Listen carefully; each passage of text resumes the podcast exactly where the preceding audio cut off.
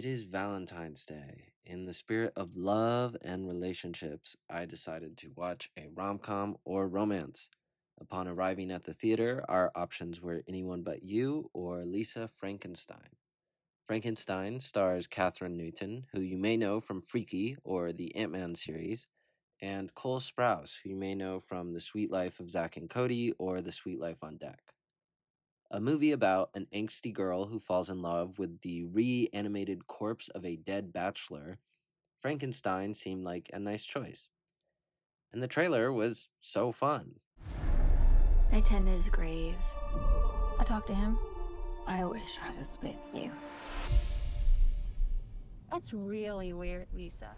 I was planning on interviewing other moviegoers, but ultimately failed this very simple task. Sometimes movies make you pause and think a lot after watching them because of how good they are. This movie, instead, made me mute for an extended period of time following my viewing experience because of how much I did not enjoy it. I exited the theater in a trance, unable to track down potential interviewees.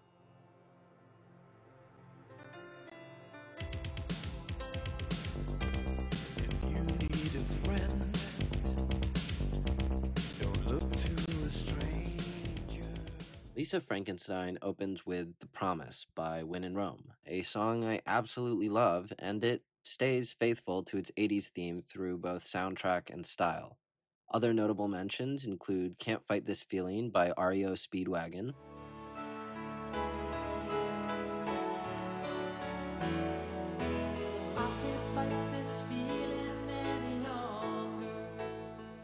And Up the Down Escalator by The Chameleons.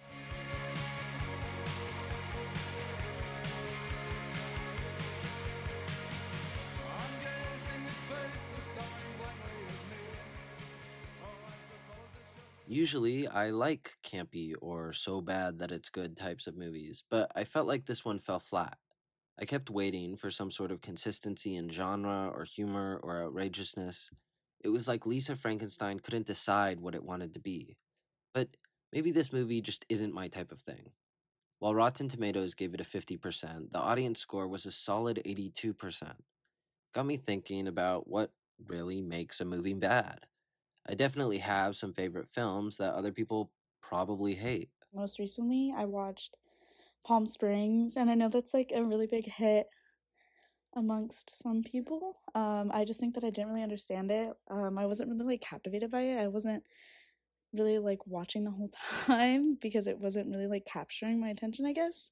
Um, and I don't think it's necessarily a bad movie. I just think it wasn't for me. I just don't think I understand why some people might like that movie. Of course, my friend Eden, the first person I ask, says she hates one of my favorite movies. Doctor Strange in the Multiverse of Madness, which I know is a bit controversial. My friend Emily had some divisive opinions as well. There's a lot of gore and like a lot of like shock factors to it. And I was like going into it like thinking, oh, it's a superhero movie. There's gonna be a lot of action because I love action, and but it was just a lot of, ugh. But and now we're getting into interesting territory. You can still love a bad movie. But Zoolander was a work of art. Not really. It was horrible, but it was good though. I liked it. It was really bad to the point that it was good. And there was like two jokes and the plot made no sense, but it was good. I liked it. As Ryan says, a multitude of factors can affect one's enjoyment of a film.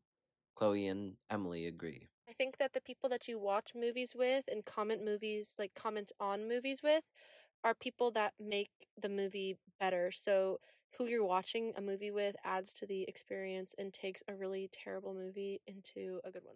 I don't watch that many movies. And when I do, most of the time I like enjoy it. I don't ever really think, oh, that was a bad movie. I'm horrible as a movie critic because any movie that was entertaining to me, I just count as a good movie. Thinking back on my initial reaction to Lisa Frankenstein, maybe the issue was just the conditions of when I watched the movie.